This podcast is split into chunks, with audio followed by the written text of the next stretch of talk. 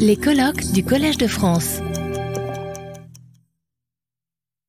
Il y a d'abord le titre qui est important et qui vous montre que je vais intervenir non pas en tant que directeur de la collection des universités de France, euh, série grecque, mais en tant qu'éditeur d'un traité de la collection, ce que je vais dire maintenant.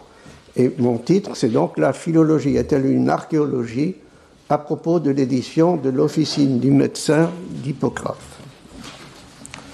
Le titre du colloque présente un très beau duo entre deux voix VOIX et VOIES bien distinctes à l'écrit qui risque, qui risque de se confondre à l'oral.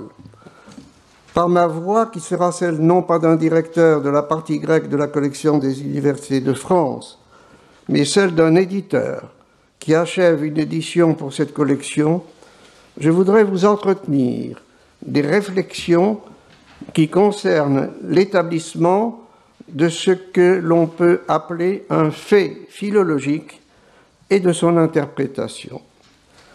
L'édition en voie d'achèvement est celle du traité chirurgical hippocratique de l'officine du médecin qui vient après l'édition du traité des fractures lequel a été le millième volume de la collection des universités de France, les deux séries grecques et latines étant additionnées.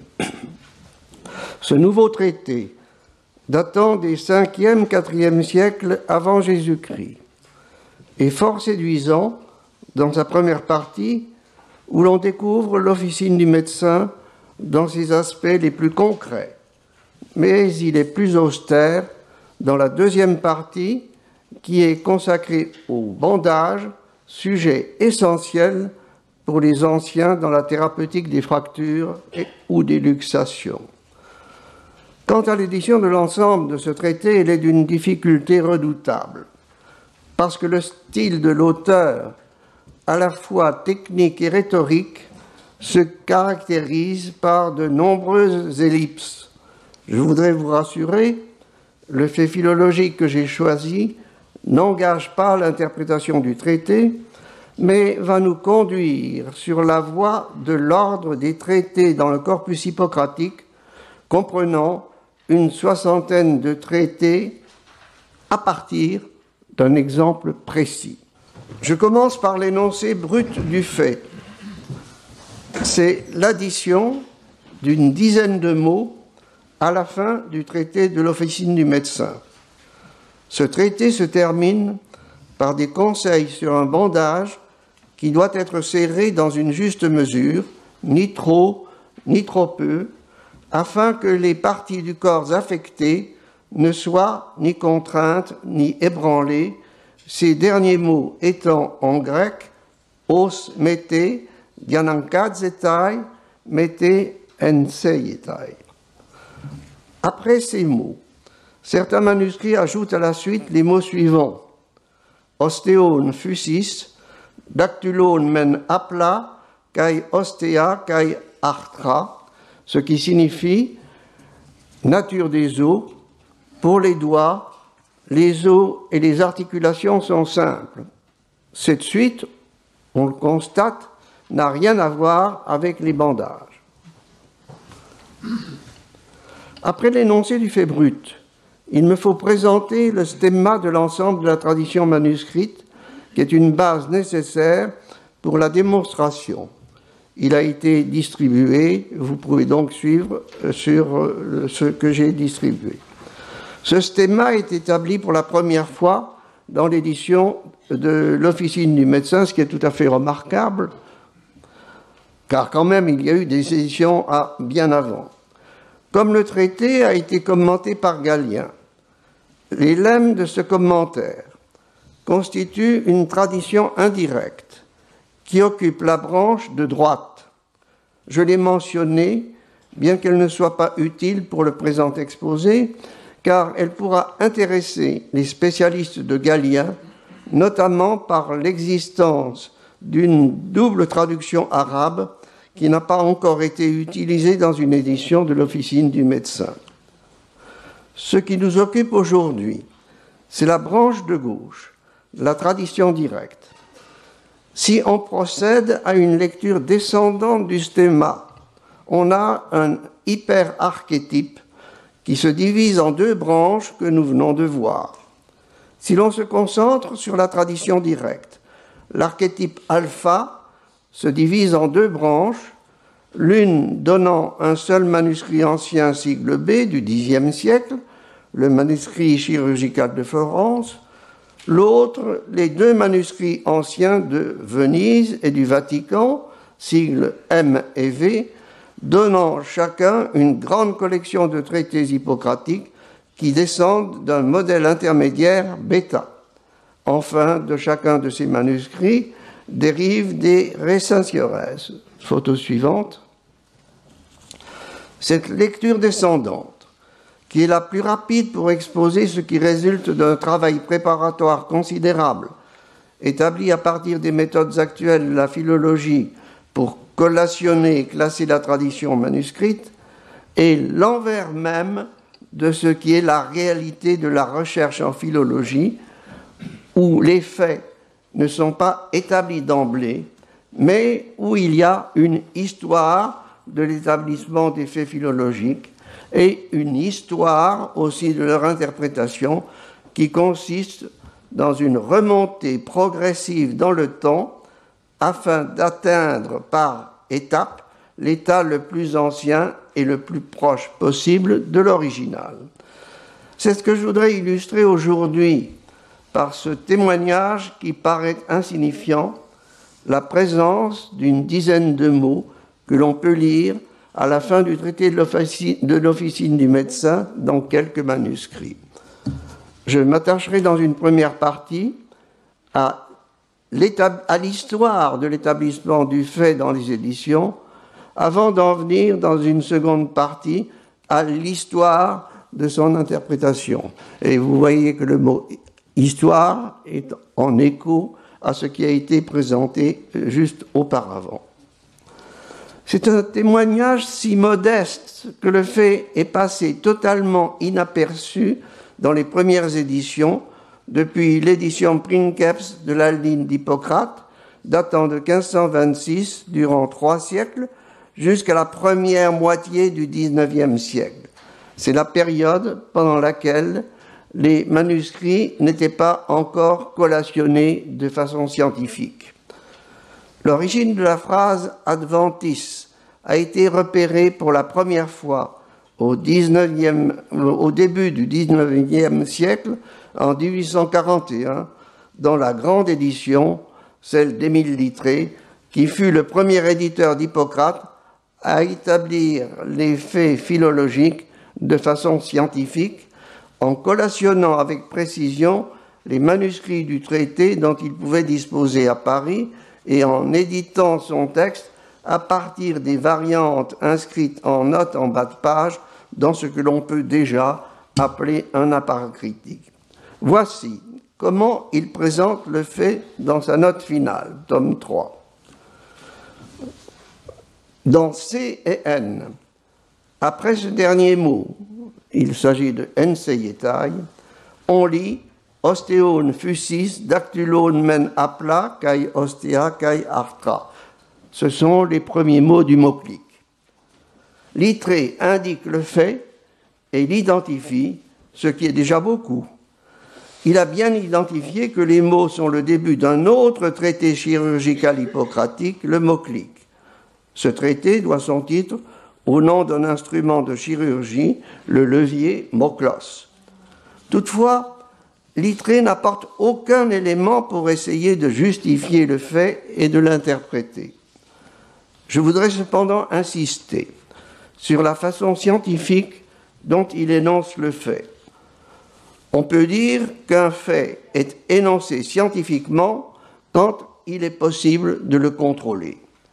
Les deux manuscrits désignés par les sigles C et N sont indiqués clairement dans l'itré en tête du traité comme étant pour C le Parisinus Grecus 2146 et pour N le Parisinus Grecus 2248, deux manuscrits du XVIe siècle. on peut vérifier l'exactitude du fait sur des copies d'écran. Voici d'abord la copie d'écran de C, folio 44 verso. On peut lire aux lignes 2 et 3 les mots commençant par ostéon fusis et se terminant par artra. Mais on peut ajouter un détail qui n'est pas indifférent. C'est que ces mots sont suivis du titre de rappel kat yetrion, ce qui indique que dans l'esprit du copiste, les mots font partie intégrante du traité de l'officine du médecin. Voilà ce qu'il en est de la vérification de C. Photo suivante. Venons-en à la vérification de N par la copie d'écran de la fin d'officine du médecin qui est à cheval sur le bas du folio 23 recto et sur le début du folio 23 verso. À la fin de la dernière ligne recto du, euh, de la dernière ligne du recto, on lit, vous pouvez le voir, assez mal, ostéon fusis. Et à la première ligne du verso depuis dactylone jusqu'à artra. On peut compléter ce qu'a dit Littré en remarquant d'abord qu'il n'y a pas cette fois de titre de rappel comme dans C, et surtout, ce qu'il n'a pas dit, c'est que toute la phrase depuis ostéon fusis jusqu'à artra a été soulignée et barrée par un correcteur de seconde main N2. Je soulignerai pour finir cet examen de la position de Littré, dont les mérites sont grands, l'innovation qu'il a apportée dans la série des, éditions d'Hippocrate par sa façon de désigner les manuscrits. La façon dont il les désigne nous paraît naturelle, mais elle n'était pas encore usuelle à son époque. C'est lui qui a été le premier à établir pour Hippocrate dans son édition euh, des, sigles par des lettres. Et curieusement, il n'a pas fait au début de son édition dans le premier volume de 1839, mais c'est au milieu de son second volume de 1840. Il a commencé la rédaction de sa monumentale édition d'Hippocrate en désignant les manuscrits par leur code chiffré de la Bibliothèque de Paris. C'était déjà une notation scientifique qui permettait d'identifier le manuscrit sans ambiguïté. Mais au cours du deuxième volume, il décida de substituer des lettres aux chiffres pour désigner les manuscrits en justifiant le changement, il cite, par la nécessité de ménager l'espace. Voilà donc la première formulation du fait philologique qui nous occupe dans l'édition d'Émile Littré. Cette mention du fait a, été reprise sans changement dans les éditions suivantes de la deuxième moitié du, XIXe siècle, celle d'Hermerins, 1864, et celle de Petrequin, 1878. Photo suivante. Quand on parvient à l'édition de Kulwein du début du XXe siècle, en 1902, le fait observé est fondamentalement le même, mais les manuscrits indiqués sont différents. Voici son apparat critique à comparer à celui de Littré. Post enseitai adidit, osteon fusis, dactylon men apla, kai ostia kai artra, B, V, initium moclici. Outre que le latin, devenu langue internationale à ce moment-là, a remplacé le français dans l'apparat critique. Ce qui est important, c'est que à la place des manuscrits C et N, on a maintenant B et V. C'est-à-dire, à la place de deux manuscrits récents, deux manuscrits anciens. Le plus ancien est B, le Laurentianus plus 74, cet fameux manuscrit euh, chirurgical du Xe siècle, contenant la collection du médecin de Constantinople Nikétas, dont vous voyez la copie d'écran. Ce sont les cinq dernières lignes du traité qui occupent la fin de la, euh, seconde colonne du folio 13 verso, ligne 26-30. la dernière phrase se terminant par artra est parfaitement intégrée au reste, mais il n'y a pas de titre de rappel. En dessous, vous avez la copie d'écran de V, le Vaticanus Grecus 276 datant des 11e, 12e siècles, folio 27 verso, ligne 36-37, elle est de mauvaise qualité parce que malheureusement le Vatican n'a pas fait une, bonne représentation. Mais il est possible de voir que comme dans le manuscrit C, la phrase sur la nature des eaux est située avant le titre de rappel Hippocratus 4 Ietrion. En revanche, le troisième manuscrit ancien M de Venise que vous avez dans, le stemma, suivi de la corde de ces Requentiores, n'a pas la phrase sur la nature des eaux. Que s'est-il donc passé entre Littré 1840 et Kulwein 1902, justifiant ce changement dans la formulation du fait philologique? Deux choses importantes. D'une part, la connaissance de nouveaux manuscrits hors de la France, et d'autre part, un changement dans la méthode de classement des manuscrits. Les limites de l'édition littrée, malgré ses qualités exceptionnelles, tiennent d'abord à son choix des témoignages circonscrits à la capitale parisienne.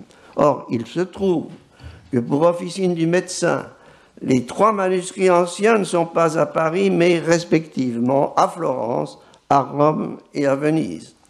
Certes, la collation des manuscrits de Paris par Littré n'est pas totalement inutile, dans la mesure où il disposait sans le savoir des copies de ces trois manuscrits anciens qu'il ne connaissait pas. La seconde limite est qu'à l'époque de Littré, le classement correct des manuscrits par les fautes séparatives n'était pas encore à la base de l'édition. Le critère du choix notamment chez les successeurs de Littré dans la deuxième moitié du XIXe siècle, Hermerins et Petrequin, était surtout le nombre des manuscrits que, que Littré avait collationnés. Littré, lui, pourtant, avait déjà essayé de faire intervenir la qualité des manuscrits. C'est ce qu'il dit lorsqu'il a changé les chiffres par les lettres pour les désigner. Il n'a pas distribué les lettres de l'alphabet au hasard mais selon la qualité des manuscrits.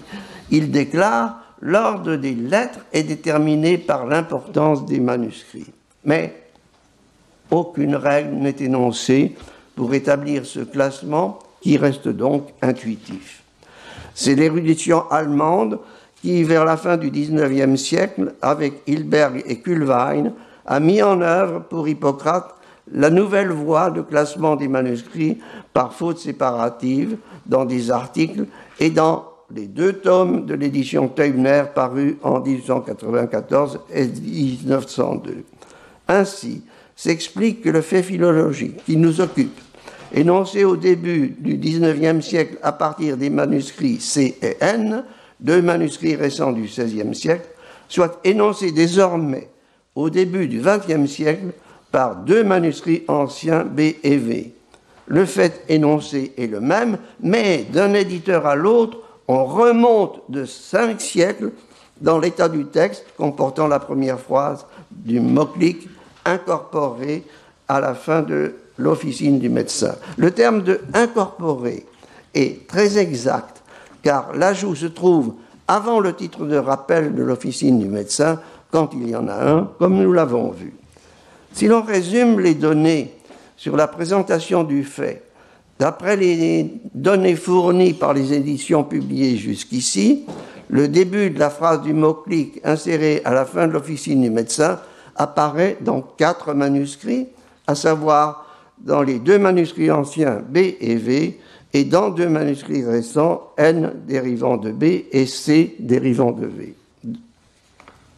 Avant de passer à la deuxième partie, sur l'interprétation du fait, il convient de compléter cette liste des manuscrits ayant, à la fin du traité de l'officine du médecin, le début du mot-clic, en ajoutant deux manuscrits récents, un du Vatican du XVe siècle, le Vaticanus Palatinus Grecus 192, et un autre d'Oxford du XVIe siècle, l'Oxoniensis Bodleianus olcamensis, grec 92, qui sont des requentiores dérivant du manuscrit ancien V.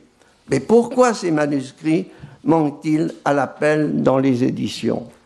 Ils se situent en fait dans ce que l'on pourrait appeler un angle mort, qui est une conséquence indirecte du développement de la méthode éditoriale par le classement des manuscrits par faute séparative et l'eliminatio codicum. À partir du moment où le manuscrit ancien V a été directement utilisé dans l'édition de Kulwein en 1902, la règle de l'eliminatio codicum a tacitement supprimé tous ces recensores du champ de vision des éditeurs. Cette façon d'utiliser l'eliminatio codicum a entraîné une conséquence assez fâcheuse, c'est une scission progressive, si dommageable, entre éditeurs qui sélectionnent les manuscrits et historiens des textes pour lesquels tous les manuscrits, quels qu'ils soient, contribuent à l'histoire du texte. Après avoir montré comment un fait philologique précis n'est pas une donnée immédiate, mais suppose toute une histoire qui progresse en fonction de la découverte des manuscrits et des méthodes éditoriales, et qui amorce de cette façon la remontée dans le temps nécessaire à l'éditeur pour s'approcher autant que possible de l'original, je dois constater que malgré les projets déjà accomplis, pardon, pour le repérage du fait, son interprétation n'a retenu l'attention d'aucun des éditeurs précédents, probablement parce qu'il n'engage pas l'interprétation du traité. Qui plus est, dans la dernière édition, celle de Wissington, parue dans la collection Loeb en 1928, le fait n'est même plus signalé dans la paracritique, alors qu'il avait été signalé régulièrement par tous les éditeurs précédents depuis Littré. Pour aborder l'interprétation du fait, objet de notre seconde partie, il faut donc élargir le champ de vision, car c'est un phénomène qui rentre dans une catégorie de faits philologiques que l'on appelle en français réclame, en italien richiamo, en allemand Fangstyle et en anglais Katzlein. C'est un processus de copie qui est une trace conservée à la fin d'une œuvre dans les manuscrits médiévaux d'un état plus ancien, où les œuvres n'étaient pas conservées sur des coliquesses, mais sur des rouleaux. À la fin d'un rouleau qui contenait la fin de l'officine du médecin, le scribe avait recopié comme réclame le début de l'œuvre qui commençait le rouleau suivant, le mot-clic. Or, l'une des caractéristiques des réclames de la collection hippocratique est que cet ordre ancien ne correspond pas à l'ordre des traités, même dans les manuscrits anciens qui conservent la réclame. Je me suis intéressé aux réclames de la collection hippocratique dès ma première édition de La nature de l'homme, parue dans le Corpus Medicorum en 1975 et réédité en 2002. Et j'ai réalisé à la suite une synthèse dans la revue strasbourgeoise Théma de 1977 intitulée remarque sur les réclames dans la tradition hippocratique, analyse archéologique du texte des manuscrits. L'exemple de la réclame dans Officine du médecin y est mentionné dans le tableau des réclames numéro 5, page 386, mais il ne fait pas partie des exemples qui avaient été commentés. La présente communication est donc nouvelle et vient en complément de l'article. Il nous faut aller à la recherche de cet ordre ancien des traités attesté par la réclame, ce qui doit nous permettre de franchir de nouvelles étapes de la remontée dans le temps. L'ordre actuel des traités dans les trois manuscrits anciens B, M, V n'est pas le même.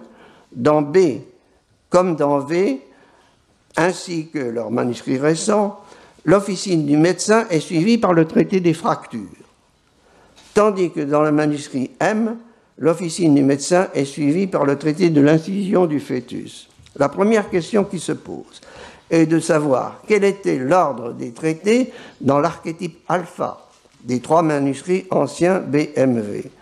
Conformément au stemma que vous voyez où B d'un côté et MV d'un autre remontent à cet archétype, un accord de BV contre M remonte à l'archétype.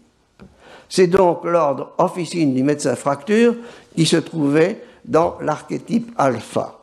Photo suivante. Or, cet archétype remonte nécessairement à une époque antérieure à la translittération du IXe siècle, car le modèle commun bêta de VM plus récent était encore en majuscule. Ce qui le prouve, c'est que les deux manuscrits V et M ont chacun des fautes particulières qui s'expliquent par des mélectures de majuscules. Vous voyez, faute de M par mélecture de majuscules sur bonne leçon de BV, c'est en 11.2, c'est de ma nouvelle édition, l'ayé BV, d'ayé M, confusion de deux lettres triangulaires, lambda, delta et mes coupures. Pour les fautes de V par mes lectures de majuscules sur bonne leçon de BM, il y a en 7.13 l'oxo BM, doxo V, confusion de deux lettres triangulaires, lambda, delta. Et voici une mes lectures plus belle en 13.16, ecastu BM, ecdetu V. Double confusion. D'une part de deux lettres triangulaires, alpha, delta, d'autre part de deux lettres circulaires sigma epsilon et une double mécoupure. L'archétype de la tradition dirait qu'alpha, qui est nécessairement plus ancien que le modèle commun bêta, avait donc a fortiori un texte en majuscule.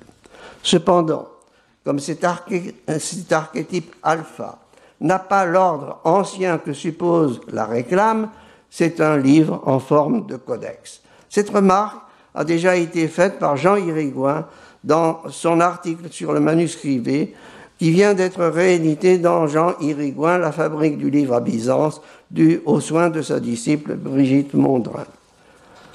L'ordre authentique supposé par la réclame remonte donc à une période antérieure au passage du Codex sur rouleau, c'est-à-dire vers les 4e, 5e siècles après Jésus-Christ, où pour maintenir la continuité par-delà la discontinuité des rouleaux, on inscrivait à la fin d'un rouleau le début du rouleau suivant.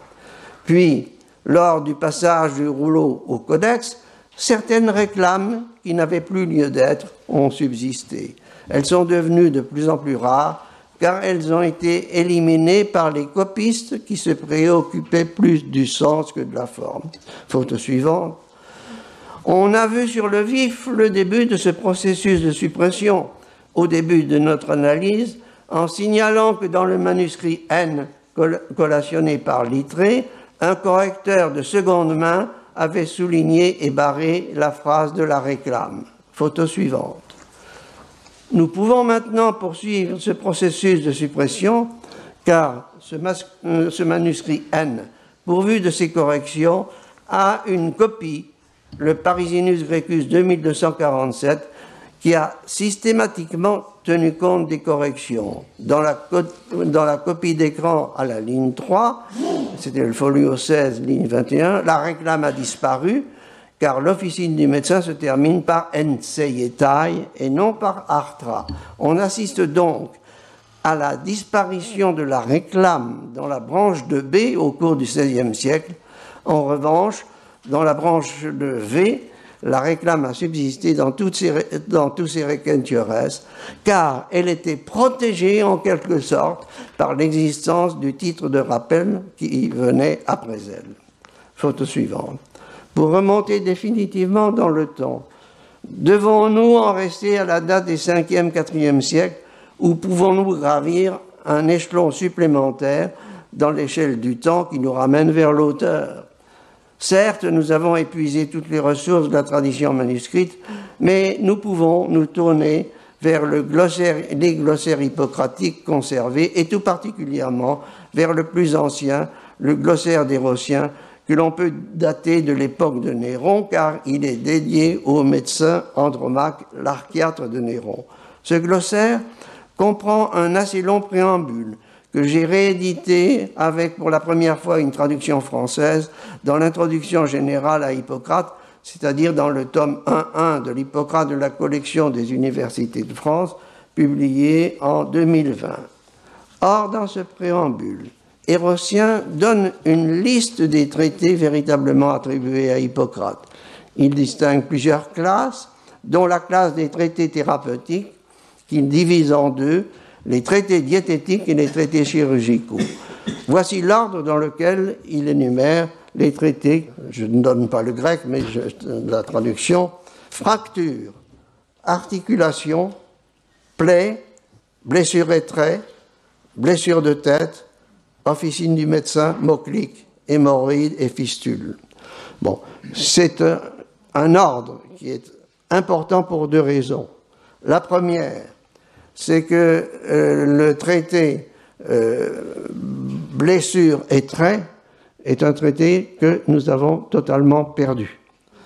Et pour ce qui, nous, concerne en tous les cas, c'est que vous avez, vous avez entendu très bien, il y a officine du médecin moclique.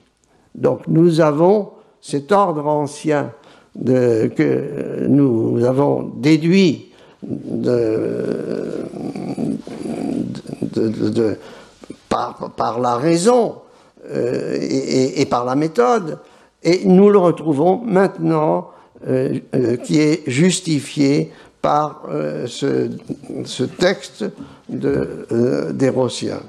Donc cette énumération est précieuse par l'existence d'un traité perdu qui n'a pas été transmis par la tradition manuscrite médiévale, donc, à savoir les blessures et traits, elle l'est aussi par l'ordre ancien, officine du médecin moclique, qui existait déjà dans ce témoignage datant du 1er siècle après Jésus-Christ. En conclusion, nous avons essayé de montrer, à propos d'un fait philologique brut, apparemment anodin, que sa découverte, sa formulation et son interprétation impliquent toute une histoire de la chaîne des éditions depuis le XVIe siècle jusqu'à nos jours, dont les progrès sont dus à la découverte de nouveaux manuscrits et à l'acquisition de méthodes nouvelles dans les éditions successives.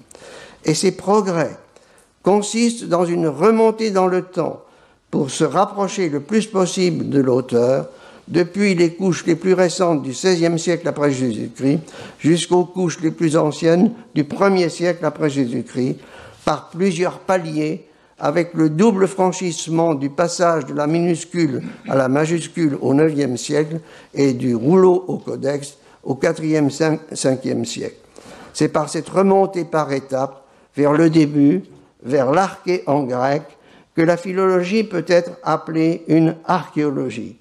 Bien entendu, dans cette remontée, nous sommes encore bien loin des 5e, 4e siècles avant Jésus-Christ, date du traité hippocratique, et nous devons donc rester modestes. Alors la dernière photo. Enfin, après cette remontée, je terminerai par un dernier regard sur l'Aldine, l'édition Princeps du début du XVIe siècle. Quand on vérifie la fin de l'officine du médecin au folio 217 verso, ligne 3, vérification finalement de ce que j'ai dit au début, on constate bien que la réclame n'est pas présente, euh, car euh, le, texte se termine par le, verbe enseyetai. Mais on est stupéfait de constater que le traité qui suit commence par les mots ostéon fusis dactylon men apla kai ostia kai artra. C'est dire que l'ordre ancien, officine du médecin moclique, que les éditeurs ont mis si longtemps à retrouver, se trouvait déjà dans la première édition imprimée sans que l'équipe éditoriale en ait eu conscience. C'est un hasard étonnant qui mériterait une explication mais dans l'état actuel des données, le fait reste inexpliqué. Je vous remercie. Retrouvez tous les contenus du Collège de France sur www.colège-2-france.fr.